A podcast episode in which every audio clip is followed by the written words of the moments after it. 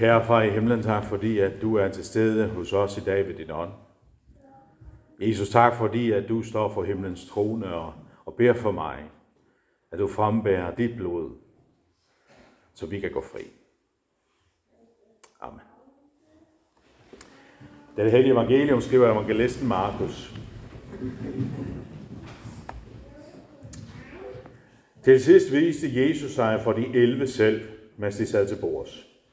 Og han bebrejdede dem deres vantro og hårdhjertethed, fordi de ikke havde troet dem, der havde set ham efter hans opstandelse. Så sagde han til dem, gå ud i al verden og prædik evangeliet for hele skabningen. Den, der tror bliver døbt, skal frelses, men den, der ikke tror, skal dømmes. Og disse tegn skal følge dem, der tror.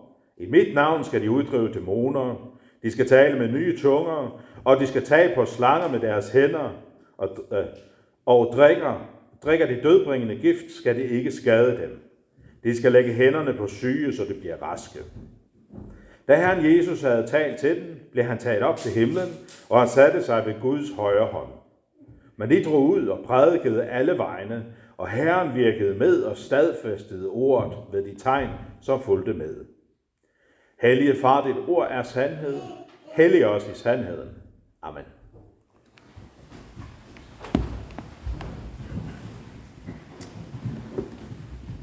Jeg vil her til at begynde med at præsentere jer for tre personer. Dr. Ra, han er en øh, medicinsk forsker, som øh, så forsker i, i øh, viruser og i øh, medicin, hvordan man kan finde vaccine, og hvordan man kan finde ud af, hvordan man kan blive fri for de her sygdomme. Så skal vi møde Randi. Randi, hun er, hun er 14 år.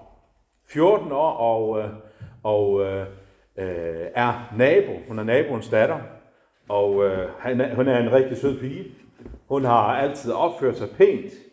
Øh, men her for, for en måneds tid siden oplevede hun det helt forfærdelige, at, øh, at der er nogen, der begik overgreb på hende og voldtog hende.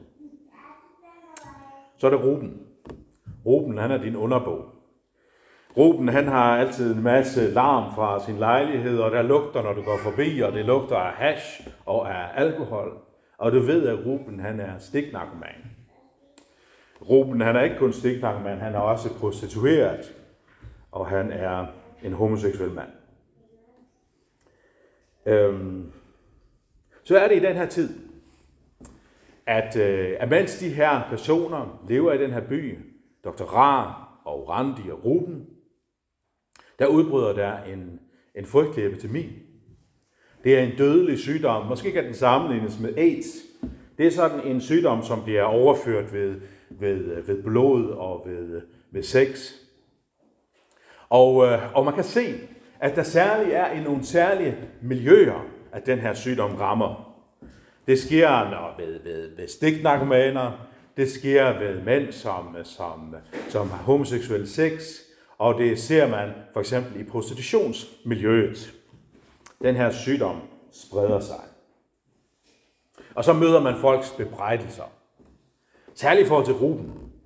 Folk taler om Ruben, det er også hans egen skyld. Han kunne bare have levet ordentligt.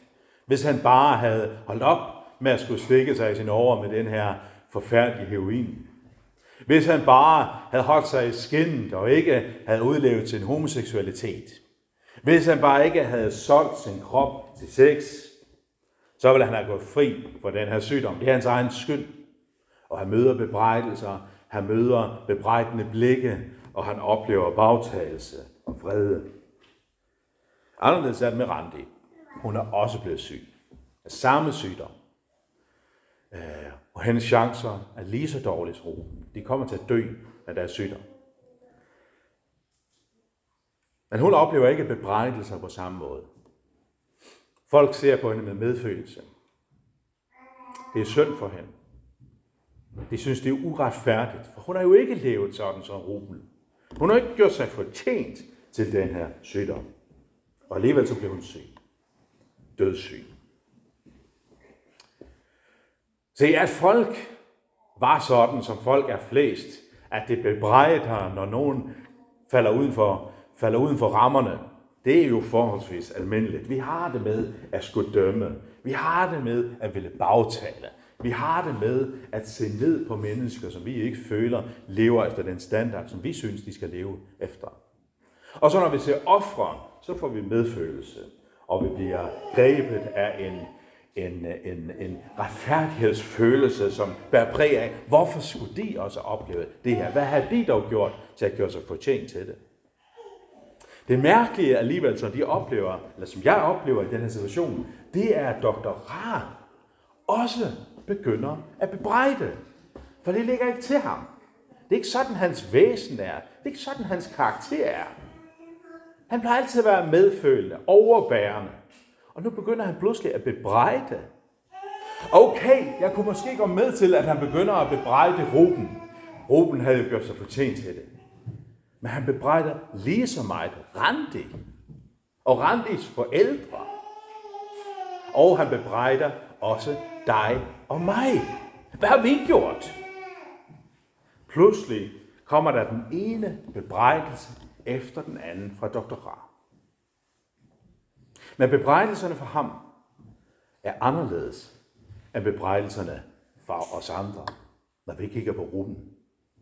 Det er ikke det samme, som ligger i bebrejdelsen.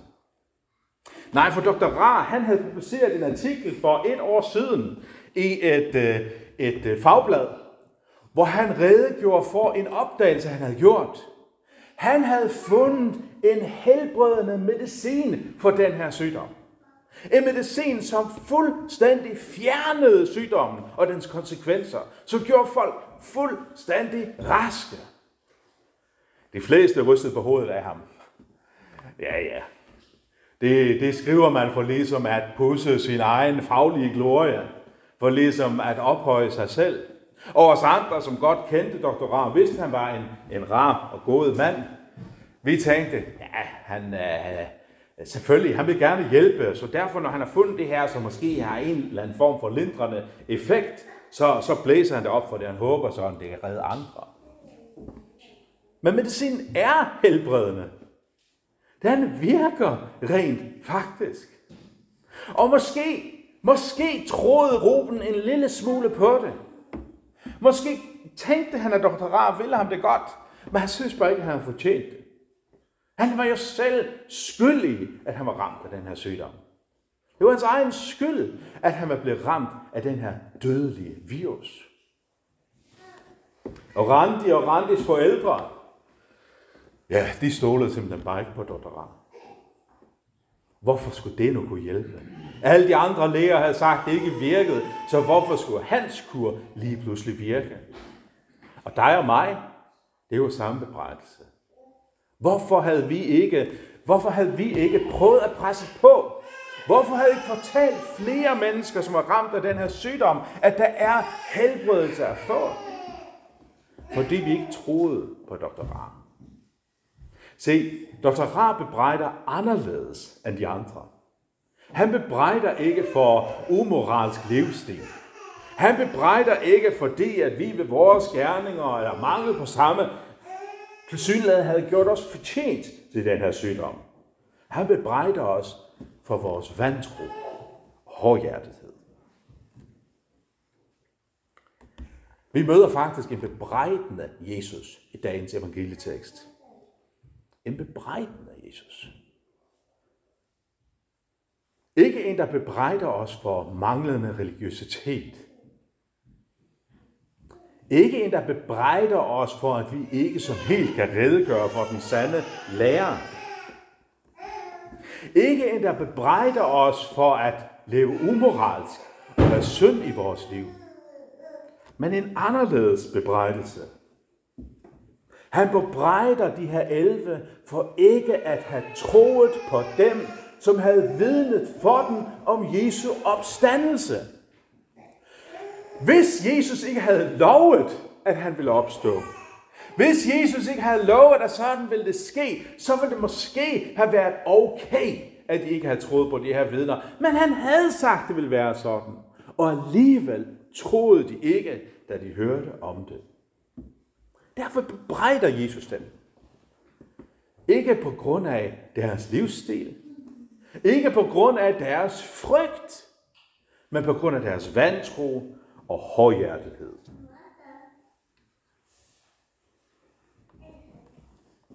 Han har medicinen. Vi hører her i dagens tekst om, øh, eller vi hører Jesu, øh, jo, Jesu missionsbefaling, sådan som Markus genfortæller Og her hører vi, at Jesus siger, vi kender godt missionsbefalingen fra Matteus evangeliet, ikke også?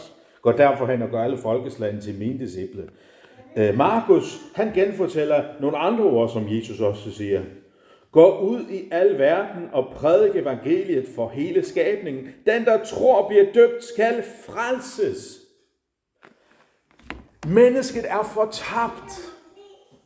Mennesket er dødeligt sygt. Mennesket er ramt af den her alvorlige sygdom, som gør, at det vil gå ind i den evige fortabelse, bort fra Guds nåde, Guds kærlighed, Guds godhed for altid. Men der findes medicin for den her sygdom. Der findes en helbredende medicin for den her sygdom. Gå derfor ud og fortæl om medicinen. Distribuer medicinen. Værsgo, gå nu ud. Men de troede ikke på det. Sådan indledningsvis i hvert fald. De troede sådan ikke på det, for hvordan i alverden skulle det kunne ske? Vi har aldrig set nogen, der pludselig står op for det døde. At Jesus var en god mand, jo, det er jeg med på. At Jesus havde en god lærer, jo, det er vi med på. At Jesus stod for en høj moral, jo, det er vi med på. Men at han ligefrem kan helbrede for den her dødelige sygdom, for den evige fortabelse, med selv at blive levende igen, det er et eller andet sted for utroligt. Og det bebrejder Jesus dem for. For ikke at tro på de løfter, han var kommet med. For ikke at tro på hans medicin. Vi kan også møde den bebrejdende Jesus i dag. Måske fordi vi er lidt sådan rubenagtige. At vi, øh, vi kan godt se, at vi er dødeligt syge. Men vi har sådan selv fortjent det. Vi ved godt, at vi har fortjent det. Vi kender godt vores egen historik. Vi ved, hvad vi tænker. Vi ved, hvad vi har gjort, og vi ved godt, at vi er værre end de andre kristne. Det kan godt være, at de andre ikke ved, hvad vi har gjort, men vi ved det. Vi har erfaret det. Og vi burde ikke blive helbredt, men vi har ikke fortjent det. Vi fokuserer så meget på vores synd, på vores manglende måde at kunne være kristne på, at det bliver større end Guds nåde. Vi tror ikke på, at Jesu evangeliet også kan gælde os, for vi er for store syndere. Men kan det virkelig passe, at synden er større end Guds nåde? Vel er den ej. Guds nåde er større end enhver synd. Også den gentagende synd. Også den alvorlige synd. Også den afskyelige synd. Guds nåde er større, og det gælder også dig i dag. Guds nåde er langt større end din synd. Det kan også være, at vi er som randikristne. At vi et eller andet sted godt kan se, at vi er ramt af sygdommen, at vi skal dø. At vi oplever smerte, men at der ligesom skulle være en helbredelse for det. Der er mange, der har lovet, at, at man kan blive fri fra sygdomme. Men øh, der er jo mange forskellige meninger, for hvorfor skulle, skulle kristendommen ligefrem være sand? Hvorfor skulle, du, du, skulle det gælde? Hvad med muslimerne og hinduerne og buddhisterne og de her New Age folk? Hvad med dem? Skulle de måske ikke også have ret? Nej, det er lidt for utroligt det her. Vi har aldrig set mennesker, der var døde, pludselig lever evigt. Det virker jo ikke. Vi tror ikke på det. Og Jesus bebrejder os for den her tro, eller mangel på samme, fordi den holder os væk fra hans medicin. Og så har der en bebrejdelse mere, som minder om den bebrejdelse, vi hører om dagens evangelium. Og den går ondt for mig. For det er, når han bebrejder mig. Og det er lidt frustrerende, for jeg kan ikke lide den her bebrejdelse. at han bebrejder mig for ikke sådan for alvor at tro på, at evangeliet også virker for andre. At jeg sådan ikke helt tror på ordets kraft. At jeg et eller andet sted tror på, at hvordan kan jeg tillade mig at fortælle andre mennesker, at min tro er sand? Jeg er jo ikke et bedre menneske end de andre, så hvordan skulle de kunne tro på, hvad jeg siger? Eller at, øh, at, øh, at jeg virker øh, fordømmende, eller, eller de har hørt rygter om, at han er sådan en, en sort præst, så han kan nok ikke mene det noget godt for os. Eller I kan tænke, at jeres nabo er simpelthen, han er for langt. Han kommer nok ikke til at tro, fordi han er så afvisende. Eller I har opgivet jeres børn, eller børnebørn, ægtefælde. Og så oplever vi faktisk bebrejdelse. Ikke sådan en, puh, jeg er skuffet over dig, og oh, nej. Come on, tag dig sammen. Er jeg ikke langt stærkere? siger Jesus. Han opfordrer os til at se op. Stol på medicinen. Stol på den der artikel, jeg, jeg har publiceret i øh, det her faglige tidsskrift, som hedder Bibelen. Stol på det. Ordet har kraft til at frelse. Ordet genføder, så Peter siger det i sit første brev, kapitel 1, vers 23. Ordet skaber tro, så Paulus siger det i Romerbrevet kapitel 10, vers 17. Ordet er kraftfuldt. Og det er kraft til frelse. Så Paulus siger det i Romerbrevet kapitel 1, vers 16 den her medicin, den her helbredelse, har vi fået betroet. Og den virker. Hvordan ved vi det? Kig bare på hinanden. Jesus har opvagt dig fra de døde. Jesus har tilgivet dig din synd. Du er frelst. Naturligvis virker det også for din nabo, for dit barn, for din ven, for ham du ikke kender.